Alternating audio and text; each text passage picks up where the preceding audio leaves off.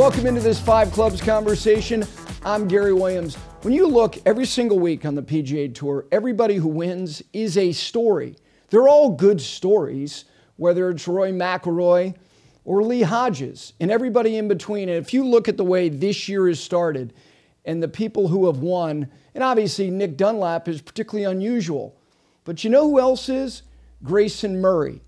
Grayson Murray is somebody who a year ago probably was hopeless.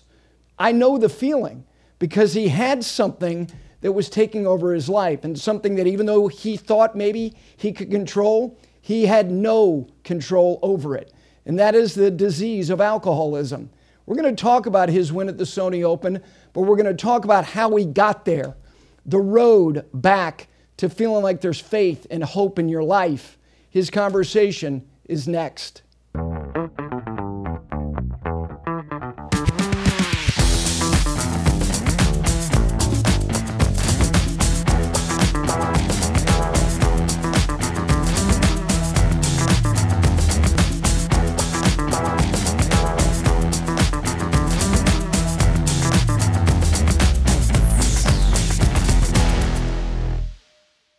This Five Clubs conversation is brought to you by Golf Pride. Golf Pride knows that a grip isn't only a grip, it's the one piece of equipment in your hands on every single shot.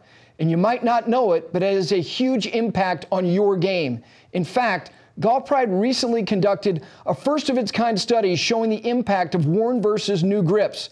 It showed that on average, a focus grip of adept golfers gained an extra two yards of carry when they played with new grips. So, what are you waiting for? Refresh your grips, refresh your game. Visit golfpride.com today to learn more. Golf Pride, respect the grip.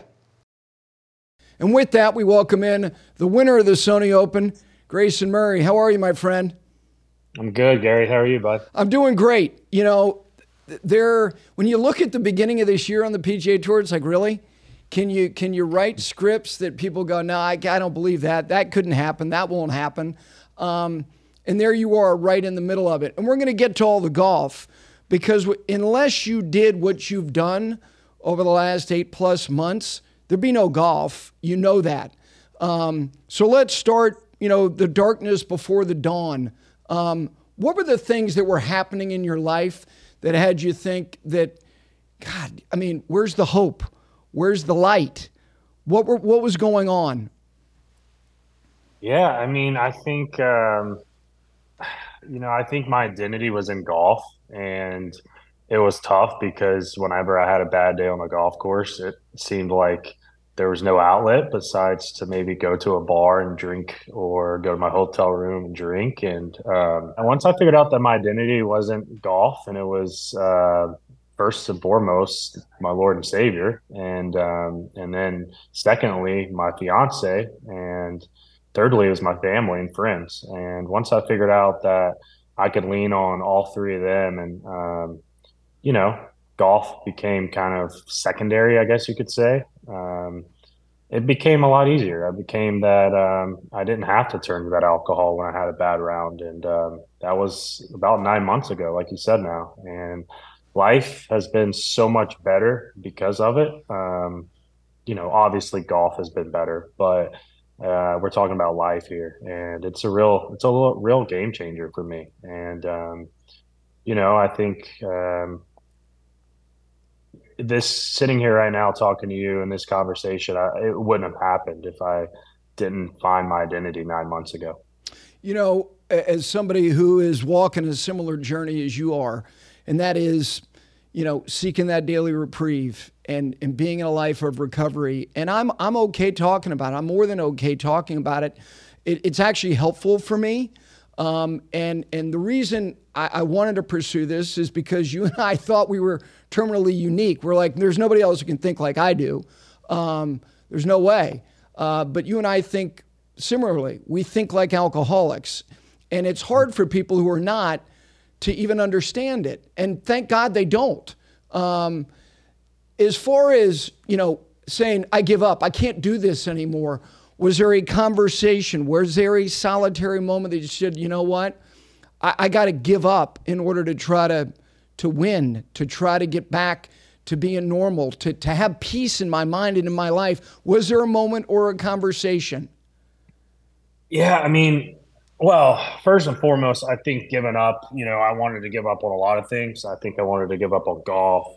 Um, but I think what made me want to give up on golf was because I wanted to give up on things in life first. And um, like I like I mentioned, I think um, I, my identity was just wrapped around too much in golf. And once I figured out that golf wasn't the issue, my bad play wasn't making me, um, you know, miserable. It was the other things off the course making me miserable. And um, I think once I got a uh, put my put my hand around that and wrapped around and said, you know what, I got issues like you just mentioned. It's okay uh, that some people don't understand them, um, but I am going to go to someone who can understand them, and we're going to get some help. And basically, just letting my um, my ego just leave my body and let someone who is very understanding and this type of topic help me out and that's what i did and it was about three years ago this summer that i actually went first time to rehab mm-hmm. and that um, that was a very very uh, mind and body out of out of moment experience yep. where I kind of got there and was like, ah, you know, I'm gonna be I'm gonna be I have my, I guess you could say, I'm going to be a better al- alcoholic than these guys I'm going to be in rehab with. I think I know more than they do. And, um, you know, maybe I don't drink as much as they do, or, or, it doesn't affect my job maybe as much as they do, or I haven't lost everything like they have. And so I, I, I thought maybe, hey, you know what, my my alcoholism isn't as bad as theirs. Well, I was totally wrong.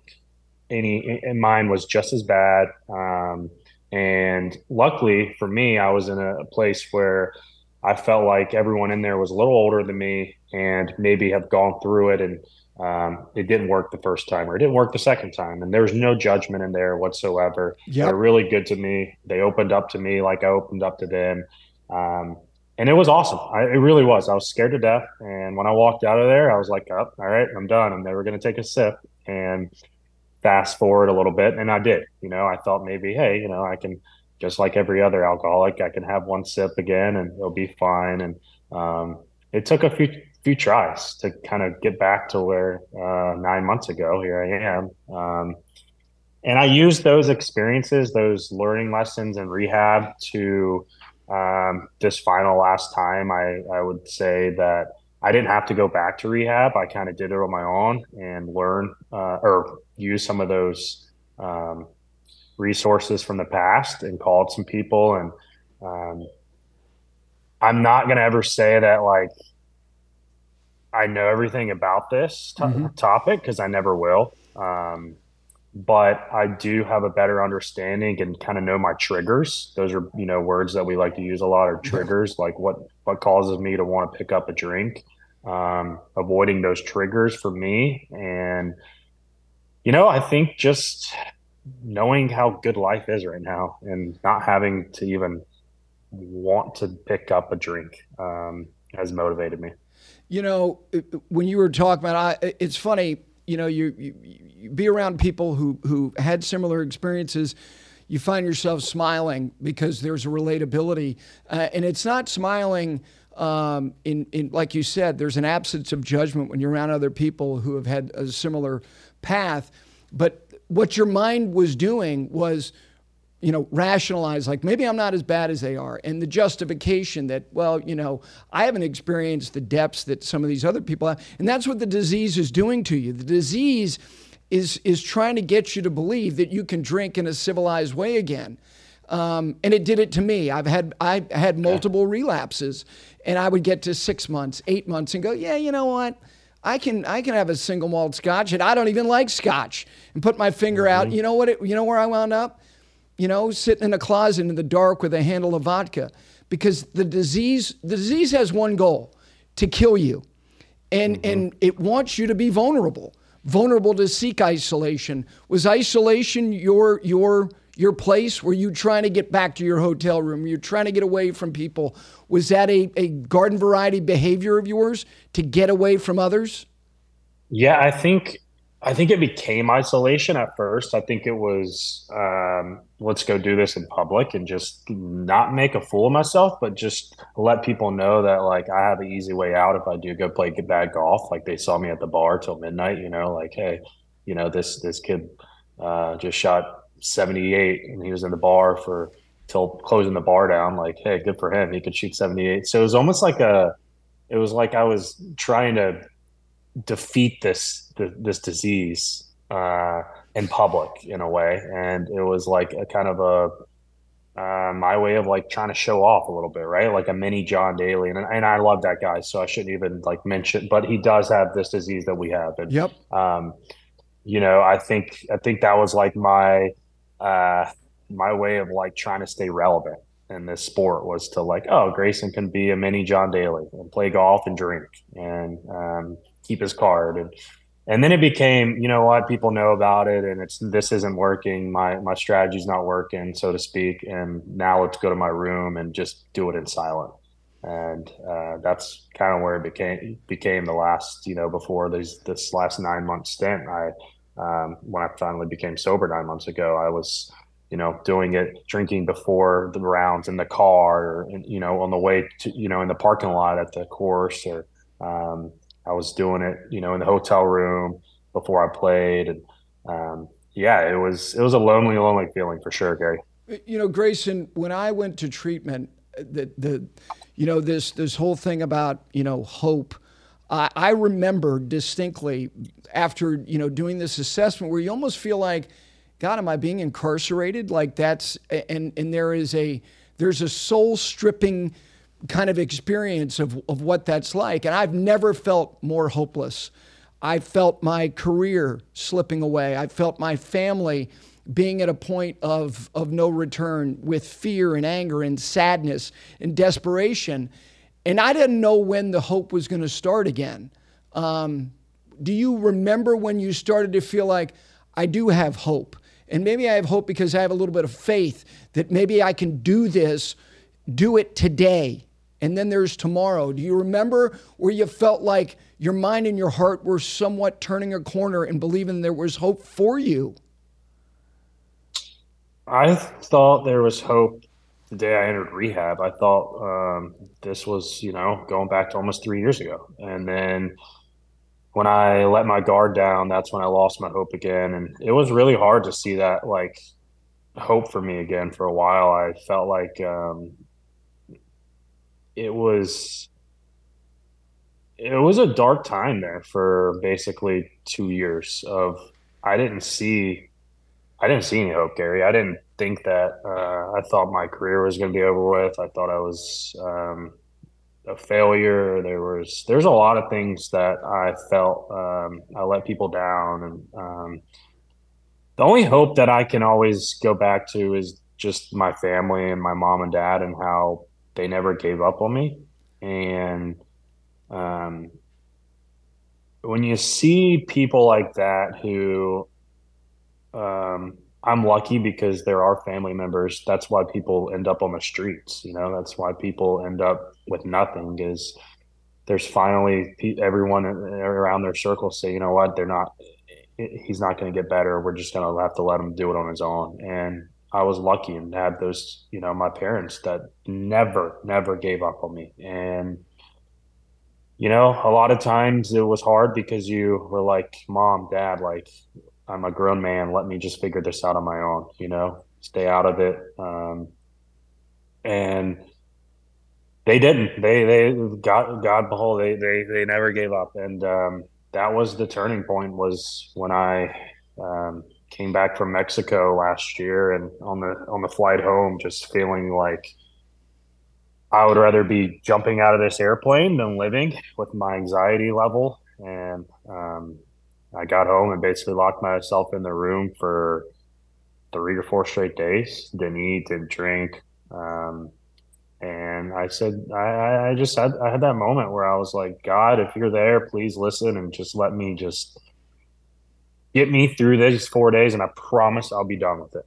Like, thank you for giving me this chance to give up one more time on this disease because I, I just want to be done with it. And that's what happened. Um, those four days were lonely and, and very, very tough, but I surrendered again at that point, and that was uh, that was the turning point of all of this.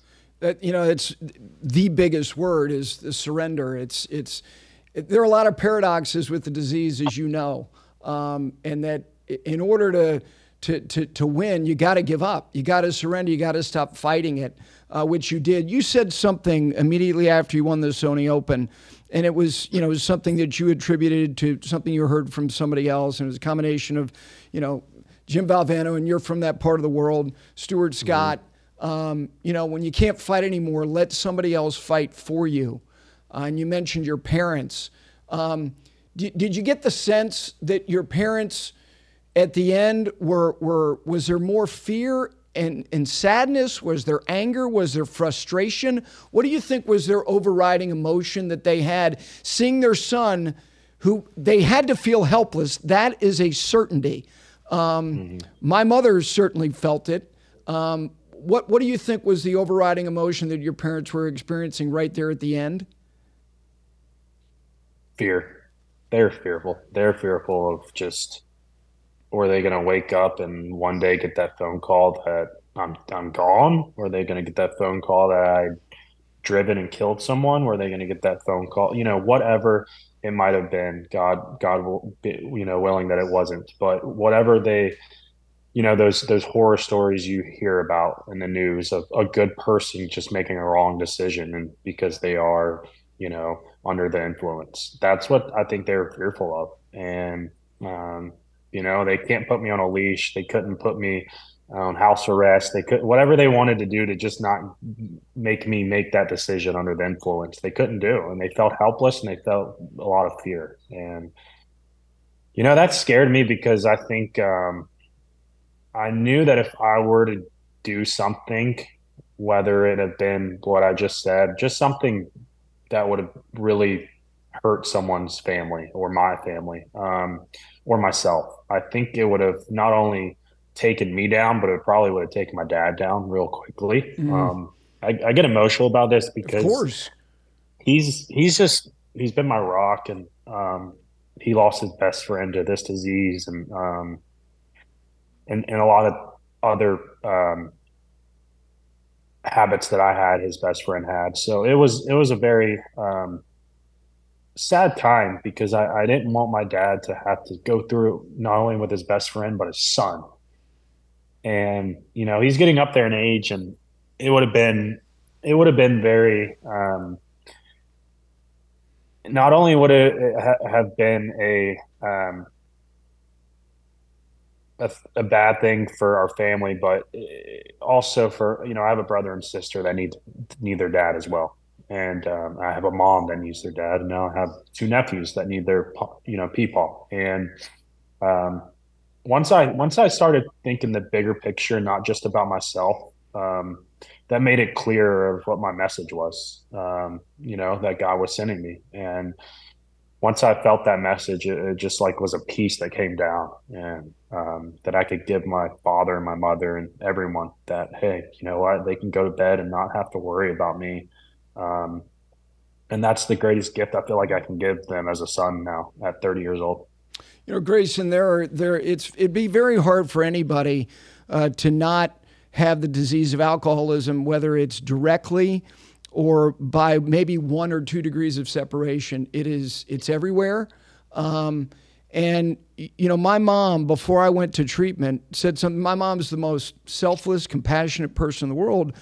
But her point to me when she said this was the damage that it does beyond the, the person who is in the grips of it. Uh, the collateral damage is extensive. And she said, You need to understand when you get well, which you will, that you, you essentially stood in the middle of your family and pulled the pin on a hand grenade. Because whether it's PTSD and the fear that your parents had, um, or children like I have, you're in a different stage of your life, and thank God you know you're you're attacking this at a younger age. Um, it's it's it does a ton of damage to a lot of people, um, and that's just that that's the thing that I think gets lost for a lot of people who who maybe it's not directly affecting. Um, is that there is a ripple effect. What it could have done to your dad, what ostensibly it would have done to your brother and, and to your sister. And I can understand why you get emotional because I, I can tell you this that, and I'm okay saying this now. My, my wife at the end, and again, I'd walk in the door every day, and it, there was a lot of tension in our house. Um, she said, "You make you make lying so easy because I was trying to cover my ass from the fact that I was I was in the, the, the throes of this thing, and and I and I kind of shrugged and I tried to get past the tension that was in that room, and when I finally got the help that I needed and I could you know tell her the truth, which was it wasn't easy, it was exhausting. Every day I was I was locked in in just this desperate level of dishonesty. Um, so to be able to be honest to tell the truth, and by the way, not be guilty of anything. You talk about peace, and, and I, I say all those things because when I watched on the golf course uh, at Sony, you were uncommonly level. And I'm like, that's not just because he knows he can do this. There's something else at work here. You're, you're, you're dealing with a level of grace and I know gratitude that you probably have never experienced in your life. Have you felt as calm and as level as you have in the last, eight months doing what you're doing to treat yourself and be in recovery? No. I mean, I think a lot of it is uh, knowing that I don't have to juggle a second job anymore. like it's a full time job. It's a full time job, and try to do two full time jobs. You can't, and um, so now I have my full focus on what I love to do. And now I can give even more focus to the people I love. And it doesn't wear you out anymore. It's like one of those things where you walk out on the on the course and you feel calm and you feel like, hey, look, look around for for a moment and realize, hey, this is what I get to do. Like this is fun. Like this is not uh you know, they say it's always a saying that if if you love what you do, you don't you never have to work a day in your life. And I was like, what does that even mean? Like, yeah, you do. Like, but now I understand. Like, it is. You know, it's true. I really do feel like I don't work a day in my life when I'm out there all competing because it's just what I love to do. And you know, there are times where you're going to have to put in the work and that you're not going to like. And, you know, that's just part of it. That's part of anything we do in life. We're going to have to put in some work if things, you know, aren't going our best or what I, you know, what we want, want to happen. And, um, that's just part of anything in life. You're going to have to work it a little bit, but, um, it, it, definitely feels like I have just one job now and I can give a lot of my, um, a lot of my attention to the people I love who, you know, pretty much gave me all their attention for so long. Uh, Grayson, you don't won't remember this. You and I met um, at the Junior Invitational, uh, and I remember exactly where we shook hands. You were walking off the tenth green. You were walking back to the eleventh tee at Sage Valley, um, and I I was, you know, look, you you were you were among the elite of the elite.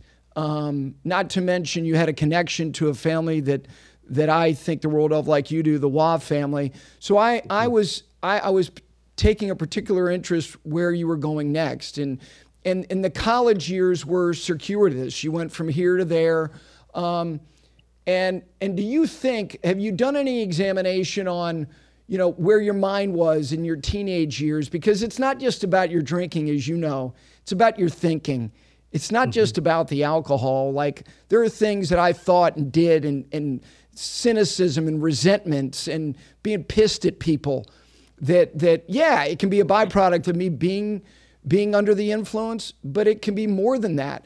Do you think that that the early part of your life that your thinking was off kilter at all i think well i mean i started drinking when i was 16 so yeah. you know i mean that was the time of like before college where you're yep. um, you know, really important years of your life, and you know your brain's still developing and all that. So yep. I definitely think it, it, had an influence on on the way I thought, and um, you know, I will never. Uh, my my parents were uh, they couldn't raise me any better, right? They they raised me. Uh, if, if you met my parents, you would realize how good of people they are, and, and how I ended up how I did. I, no, I'm just kidding. Um, they really are the very most gentle people in, in this world, and um, I think at a fault to they were a little too lenient on me at times. And, you know, looking back, that's how they had to handle me because they knew how I would, you know, react if they didn't. And they were just being good parents. And I think at times I when I got upset and, and, wanted to take the easy road, which is to probably quit at times, they were like, okay, well, then we're going to figure out a different plan. And that's what happened a few times in college, right? I wanted to quit Wake Forest and, you know, I had Jerry Haas over there saying, no, you don't want to do this. And then I had my parents saying, well, if we do, we're going to have to figure out a different plan. And um, it was always like I took the easy way out and I, I felt like I was always going to have a second chance, right? And, I got a lot of second chances in my life, um, more than most people do. And, you know, I think it came to a point where I was like, how many times am I going to get this lucky? Like, how many times is God going to give me another chance? And I didn't want to figure, I didn't want to find that out. I wanted to take action on my own. And that's just what I had to do. The, um, the behaviors that, that we all regret, um, and it's it's not just people who you know are alcoholics. Uh, we got to atone for our behaviors the best we can. Um, what has been your method in, in the way that you know you've gone about? Again, it's it's we can't regret the past nor wish to shut the door on it. Um, you know, I've had to make a lot of amends, and I've had to, you know, right a lot of wrongs with with people that that you know even things that I subtly maybe wasn't even aware of, and then you start to examine like shit, I that I gotta, you know, I gotta make that right. Um, and it's not about beating yourself up. It's not about God, I was a horrible person, but I did things that I regret. Um, what is what has the process been like for you with respect to that? Yeah, I mean, it's been it's been a long road, right? Like I think all, all throughout, you know, let's go back to when I was 16 till now. It's that's a lot of years. It's 14 years of you know making a lot of wrongs, and um, I think for a while um, it was uh, just living in total, uh, almost almost like I'm not doing anything wrong, right? Like I'm in, I'm in delusion, uh, delusional, and um, it, it's it became a point where it's like, all right, if people enough people point point this out, it probably is something I'm doing wrong, right? It's not it's not a them problem, it's a me problem, and um, it's been you know it's going to be it's still this this process will never end. I think as you know, it's no. not like a it's not a, a date where I have like, all right, I got to make up to all these people by this date, or it will never happen. I think over time you earn people's trust. Um, that's all you can ask for is people's trust and forgiveness. Um, I I truly had to, you know, forgive myself first before you can start uh, asking for forgiveness for, from people. And um, once I gave myself the the the, the I guess the the forgiveness that I needed, um, it became easier to ask for forgiveness from people and I really uh, truly believe that everyone out there believes in second chances, loves a loves a, uh, a story of, of second chances, and um, I don't think anyone in this world has has gone without a second chance or third chance, and and and you know had have made mistakes and have to ask for forgiveness. And so um, at this point, I'm I'm at the piece of people are going to forgive me. It might take time. Some people are going to do it on their own terms, and that's okay. It might not be on the terms that I want, but um, and then the, for the people that don't, I guess it's it's at the end of the day, I, I whatever you know, if they can go to bed happy with their decision, then that's all I can ask for. Um, I'm not gonna uh, sit here and say I, I, want forgiveness from certain people. Um, I just want I just want to to make sure that everyone knows that uh, if they got a bad version of me in the past, they they can expect a better version of me going forward. You know, last thing on this this part of this conversation. Um, again, I you know, it's amazing you find yourself in these situations and you're like, God, how did I get here? And I was on a two way, kind of like this, but I had a stranger sitting in the room with me in a treatment facility and my wife is on the other end of this conversation, and she's been put through hell. And she said, How am I going to know it's going to be different? Not an easy question to answer, Um, mm-hmm. And I and and you know this was not rehearsed, but I said to her, I said, you know what, I'm I'm done. I'm done telling you. I just have to show you. And that's kind of what it is. It's behavior. It's action. It's it is mm-hmm. what you're doing every day. Because believe me, my life became a con. Every day was how do I get from the beginning of the day to the end of the day without being found out. Um, and and it was like I said, it was an exhausting exercise, and it was like crossing the line of a marathon. And then it's like, okay, I got to figure out how I'm going to do this again tomorrow. That was every day. So I told her, I said, I'm I'm done conning you. I just have to show you. Um, mm-hmm. So it's not about speaking as much as about just doing it. L- let's get to you know getting back to what you love and finding the joy in doing something that you're you know, supremely skilled at doing, and that is playing golf. Um, when did it become where it was, okay, I'm finding balance again. I was totally tilt. I was completely tilted. And now I'm finding balance again and equilibrium that I can pursue this again. Um, when did you start to feel that? Pretty much immediately after I finally gave up drinking, like nine months ago. I mean, I think it took a couple weeks to be like, all right, I'm actually doing this. Like, it's not just like saying, uh, you know, we're actually going to show people or show myself that I'm I'm done drinking, and it's not going to be one of those like, ah, oh, let's go five months and then maybe we can pick it up again. Like, you're all in this time, right? So, once I like convinced myself or showed myself that hey, like this is the last time we're we're, we're done, and um, it, it was immediately after that, like I feel like the calmness started immediately. Um, you know, it was um, the golf. Like, obviously, I, I, started having pretty good success um, quicker than I thought. Um, and it was, if anything, it just showed me that like it was always there. Like I always had it in me. Um, I had no, I had no one to prove it to, um, except for myself. And I think my mom told me like not long ago, she's like, Grayson, I knew it all along. Like, if you just were to ever put it down, like what you had, you know, all this talent that you had in you would show. And um, she was right. I mean, I think it's, it was just hibernating for so long. And um, I, I feel like that now that I have this burden off my shoulder, I can um, I can really just have have fun at it again and be a kid again. And that's the most exciting part, I think, is like knowing that I can go out there and, and, and swing freely like a kid. I can go out there and, and putt freely like a kid. I had my hands back. I mean, Gary, for a long time, I couldn't like my hands were one of the, like I had to drink to just have my hands. And, you know, I don't have that problem anymore. I go out there and I have shots that I haven't had shot. I mean, I, I just can hit shots. I can make putts. I can, I can do the things that I haven't had in so long. And it's a cool feeling. Like it, it's like one of those feelings that, um, I don't know how to describe it, but I, I will say that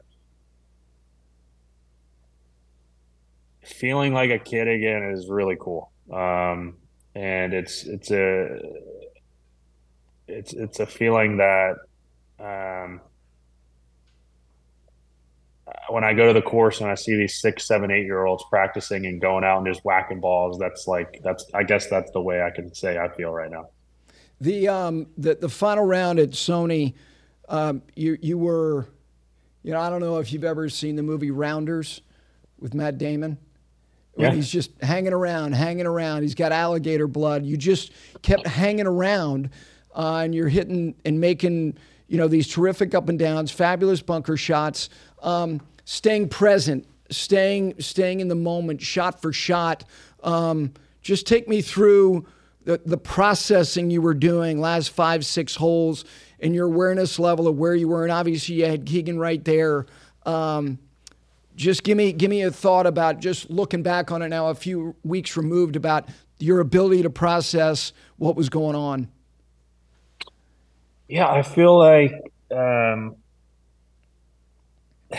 I feel like I was at peace like pretty much the whole the whole the whole tournament, right? And that gave me the chance to have a, a chance on the final nine holes on Sunday. And that's all you can ask for when you're teeing it up on Thursday. Just give me that chance um, with nine holes to go. And that's what I did. I put myself in that opportunity, and um, it was um, it was a day that I think me and Keegan were a little flat. Both of us were um, trying to hang hang in there tough all day, which we did. And I really, um, I felt like I was just, I was going to win all day. I felt like I was going to make a shot or make a putt that was going to be that moment that I was, you know, going to say, all right, we got this. And I, you know, I had a lot of good bunker shots coming down the stretch and, and, and hit, you know, made the putts that I needed to make and, um, and, and really, um, just gave myself that chance on that last hole. Just said, "Hey, we, let's make birdie." You know, Ben An's in there already at 17 under, and we know we have to get to that to even have a chance for a playoff. Um, and that's what we did. We hit that shot in there on, in regulation, yeah. and I knew I was I knew I was going to hit it close. It's like one of those like moments where you're like, all right, just give me the yardage. I'm going to hit this close. I don't care what the yardage is. Uh, I'm going to find a way to get this in there close. And you know, you at that point you feel a little uh, a little, I guess, like it's out of your hands because Keegan still had a putt to win the tournament, and uh, that's a tough feeling. You know, when you're standing there and you're like, all right you know, Keegan's won, made some big time pots and some big time moments. So you you expect to hit for him to make it. And when it didn't go in, we kind of were like, all right, I have a, I have a chance again. Like I got this chance on a playoff. And uh, when the when the playoff rolled around and and I, and I didn't hit my best drive and we had to lay up again, it was like, you know what? I I have this long putt and I know I'm going to have to make it because one of them are going to make it and I'm going to have to just force another playoff hole. And that was our mentality and that was that moment that I thought I was going to have at some point during the day was that big putt and that that's when it happened and um, as I look back on the patience and the trust I had all day, it was like you just said, just sticking around, sticking around, and um, it's the mentality that is easy to like say out loud like be patient all day. You don't have to you know force anything um, but at the end of the day too like you're playing against guys who've won in the past or, or really good players and they're not going to falter. Um, you're just going to have to rise above them at some point and um, you know, maybe maybe in the majors, guys will falter a little more because it's maybe a little more pressure to win a major or more things come from it. And that's just, I think that's the Brooks mentality. I think he sticks around, sticks around in majors, and he's found that that works for him. Um, and that's what I'll try to do for the rest of my life on Sundays is to have that mentality. And um, it, at the end of the day, it's like you have nothing to lose like just go out there and really try to give your full focus for, you know, the time that you are out there. And if you get beat, then who cares? But we have a saying right now that uh, my my mental coach and I worked on, and that's just if you go home and look in the mirror in third person, if you just ask yourself, "Did I make Grayson proud, proud today?" and if you could answer yes, then that's all you can ask for. The um, you know that Koepka playbook. I was actually sitting there at the PGA when he deconstructed the field before he went out and did just that about mm-hmm. eliminating those who think they can, those who, who might, but they're going to falter. That's really the Nicklaus playbook. Jack will he said it countless times in his 18 major wins. Like he might have played his best six times. Just wait for somebody else to make, make a mistake. And in particular, the U.S. Open, he said most guys see those 18 flags and go, "I can't do this." Like I, mm-hmm. it's it's just, you know, just dig in, hang around, um, and and you know, let somebody else make the blunder. And it wasn't like those guys did. Uh, obviously, Ben had a short putt after he made the bomb. Um, in the aftermath, I, I didn't think it was going to be an easy thing for you to go right to the American Express, um, mm-hmm. but you did, and you honored the commitment, and you played. Uh, the time with the people in your life, your fiance, your family. Um, my dad always said to me, collective achievement is one of life's great re- rewards. Um, you didn't do this alone. You didn't get back across the finish line, and it's different from when you won the first time. You're a different, you're a different person. You're at a different place. Those conversations, those moments, sharing it with those people, what was that like? Yeah, I mean, I haven't seen my parents since then. Um, you know, we FaceTimed and whatnot, and um, but yeah, being with my fiance and, and her folks and um, her family, you know, over these last few weeks, we've kind of adopted Palm Springs as our house out here on the West Coast, and um, it's been, you know, like you said, I, I played American Express, and um, sometimes it's really tough to to just kind of back a win because of all the obligations you have, but um, I felt like it was the right thing to do, and also um, I think uh, it was important for me to to to, sh- to, play in front of to her family and to show them that um, you know this is their son-in-law that they're about to get, and he's not he's not going to be a giver upper. He's going to go out there and even with his not his best stuff, he's going to grind it out. And um, you know, unfortunately, we missed the cut, but it was um, you know, having this time to just spend with them has been uh, has been really you can't put it in words because um, those are the ones that you know are going to be with you when you do miscuts and you're going to go uh, you're going to go through these points in your career where they might not be the best highlight reels. And um, anytime you can you can spend the, the time with the people like that that have um, you know your best interest, whether you're whether you're winning or um, missing cuts, is is always special. And um, you know, it, it, finally feels like that I can, you know, obviously Nick winning at American Express, what a heck of a story that was, and I'm so happy for him. And he's a really good kid and deserves it. And um, I feel like my win's kind of on the back burner a little bit now because of you know an amateur just winning and um, it's I, I, I talked to him after the tournament too, and I said, "Look, buddy, don't get it, don't get uh, tired of saying you know thank you to all these people that are going to come up and congratulate you because you're gonna you're gonna win a lot and um, get used to it." And it's one of those things that it is tough because you're trying to practice, you know, Monday, Tuesday, or Tuesday and Wednesday before the tournament starts, and you're getting kind of grabbed at every angle, but. Um, it's it's one of those things that you have to just embrace and you know tell yourself that if, if i want that's what i want to be doing. So let's get used to this because we want this to happen a lot. The um, the horizon of opportunity for you now is very different looking than it was a couple weeks ago. Signature series events the masters. Um, when you look out there and and being in the position that you're in as far as schedule uh, what's the most important thing that you need to do to be right, to be productive, to be the best that you can be with the season that you have in front of you?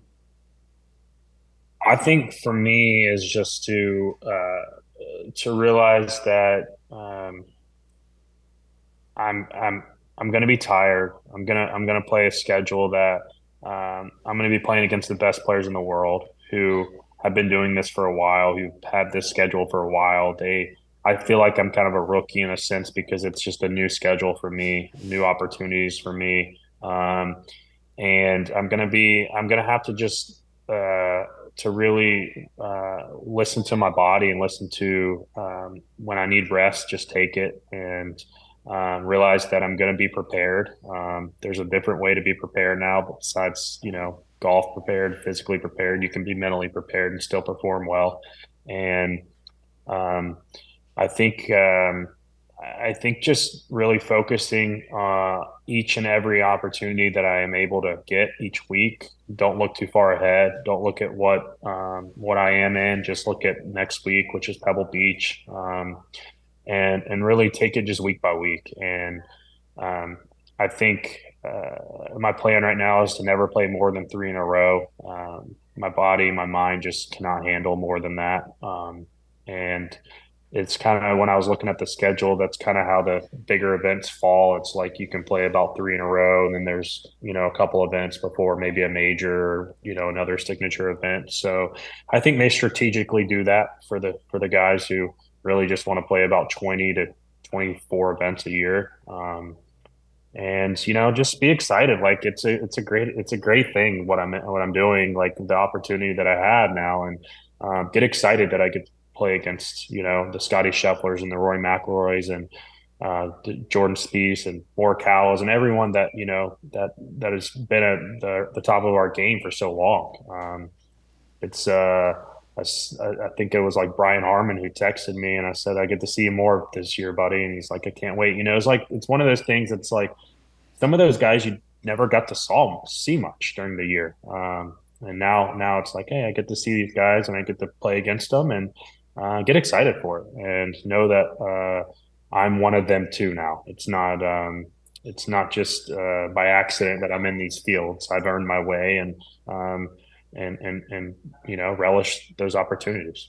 All right, let me get you out of here with these five quick questions. Is there a thing or place you appreciate now more than ever?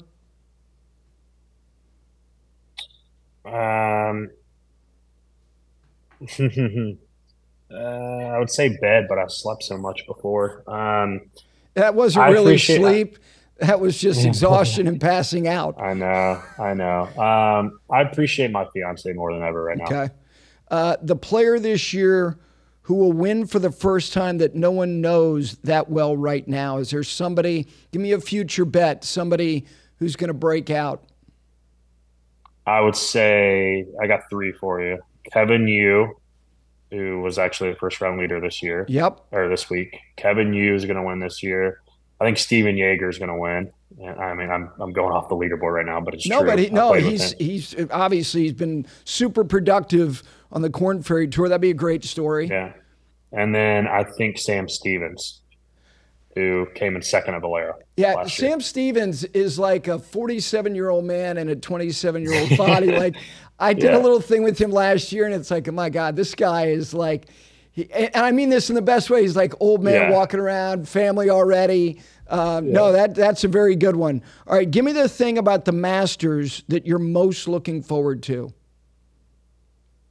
I think the practice rounds leading up to it. I think I get to, you know, I think I get to play five times if I'm not mistaken. I don't want to say anything wrong here uh, but I think I get to play five times. And if I want to bring someone, then I think they have to be sponsored by the member. So hopefully we can get it to where I can bring a couple, you know, my longtime coach and then maybe uh, my caddy. And uh, I think those are the moments I'm going to look forward to is the times when the crowds aren't there.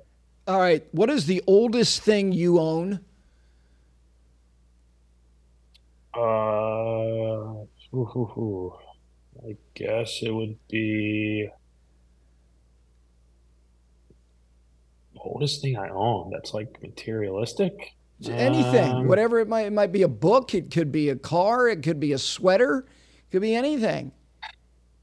I don't know. I'm not. I don't like to hold on to things. Like it would be like a trophy or something that my mom has kept. You oh, know, like a like junior trophy. Yeah, I mean, I haven't. My mom's like one of those people that love to just keep things, and I'm like, Mom, you can get rid of it. It's okay. Well, what if your kids want it? You know, I'm like, Mom, they're not going to want get it. rid of. It. Yeah, but it, I really don't have anything. I mean, the car I have now is the oldest. They're the longest I've ever kept the car, so that's cool. okay. All right. Last thing. What What is the grouping you'd most like to have on a Sunday, tied for the lead? One guy. And I don't. It's not like I want a piece of them. Just the opportunity, the experience, the memory of of coming down the stretch tied for the lead with. Who would it be? Uh, I mean, I guess in a major, I would have to say Tiger because I would like to think that like not only am I playing against them and, and learn, but I'm also learning at the same time. Um, there's a way that you can compete and still learn at the same time. People don't understand. You don't have to just sit back and watch and give him the stage. Um, so it'd be Tiger in a major for sure. Okay, Grayson, um, you do realize that if you're tied for the lead on a Sunday with Tiger, that the world will be completely off its access, that, that he will be tied for the lead of a major. I, I was there with him in 19 on that Sunday, and that was, it was unglued. Um, if it was this year, uh, first of all, it'd be the greatest, you know, memory and moment of your life. Uh, I, I, think the world might explode. Uh, and think about the ratings. I know that the playoff games are doing 50 million. Uh, that'd be nuts. No, I mean, look, that's the dream of anybody. I mean, you, he, he was your inspiration, was he not? He was. I remember just watching him as a kid. Like I would finish my golf practice early because I wanted to get back and watch him, you know, around dinner time. And it's like you knew he was going to make that putt on that last hole every time, and he delivered pretty much every time. And it was it was incredible to watch. Like I think he's the ultimate competitor, and we've seen other. You know, I think Michael Jordan had that same mentality, and um, you know they're they're just wired different, and it's like they even they, they, they go about the life a little different, like off the course. And uh, I wouldn't want to be in Tiger's shoes just with all the chaos it brings, but the guy has been uh, fabulous to golf, and I hope he can stay around as long as possible. I, I texted you after the win, and I, I said something to you. Look, it was inspiring. It's inspiring to me. You know, I'm inspired by people every day that people don't know because they're doing, you know, productive things, healthy things uh, great things in their lives. And for someone like yourself who's in the public view, to see you do something like that, it's inspiring to me because, look, every day, you know, we, we got to, it's just for the day, you know, and, and I am, I, I don't mean this in a patronizing way. I'm proud of you. Um, I'm, I'm more importantly, I'm happy for you because winning is winning, but finding peace in your life uh, is the greatest reward and the level of gratitude that I know that you have. Um, thank you for your candor, and, and I appreciate you having this conversation. I appreciate you, Gary. I really do. I think, um, you know, we can't do this stuff to get alone, and uh, we're going to need each other, uh, you know, and don't feel free to, uh, if you need anything from a 30 year old that doesn't know anything, uh, if you ever need, I'm just a text away. And seriously, I think anyone watching, um, you know, I always see DMs pop up, and you know, th- me thanking them. But it's it's all of us. We have to thank each other for uh, being so open and vulnerable because um, you know us us males don't I think tend to like to be as vulnerable. Uh, just as a, uh, it's just the way it is, and I think anytime we can open up and and be very vulnerable to each other is um, is really special. And um, you know, golf golf aside, like I know we're connected through golf, but we're we're connected more more than that. I appreciate it. Uh, absolutely, you said it right after you won. Listen, you. You, you, you, talked about it because you you know what it's your responsibility to help somebody else and you don't know how you might but it's your responsibility uh, to, to pay it forward to, to give it away in order to keep it um, and I got it I know it um, and I appreciate it. So thanks again, buddy. I look forward to seeing you soon. Of course, I appreciate it too. Really appreciate Grayson Murray. Uh, his candor, him talking about things that maybe you've not heard before, maybe you have with somebody that you know. And, and one thing I'll say, and I'm not speaking for him um, with respect to you know forgiveness, he's got atonement to do. So do I. So does really all of us. Uh, but if you look at somebody who's 30 years old, who is finding his footing, forget golf for a second, in life, and then all the other things that come after it, I promise you that it begins with his sobriety. And he's an interesting story going forward because if you go back, he's the same vintage as Justin Thomas and Jordan Spieth and Daniel Berger and Xander Schauffele. Same class, same bunch of guys. And he was right there with them. And if he finds some level, not saying he's going to be those guys, but close, that would be a hell of a story. Appreciate him. Most importantly, appreciate all of you out there listening to this Five Clubs conversation. We'll see you next time.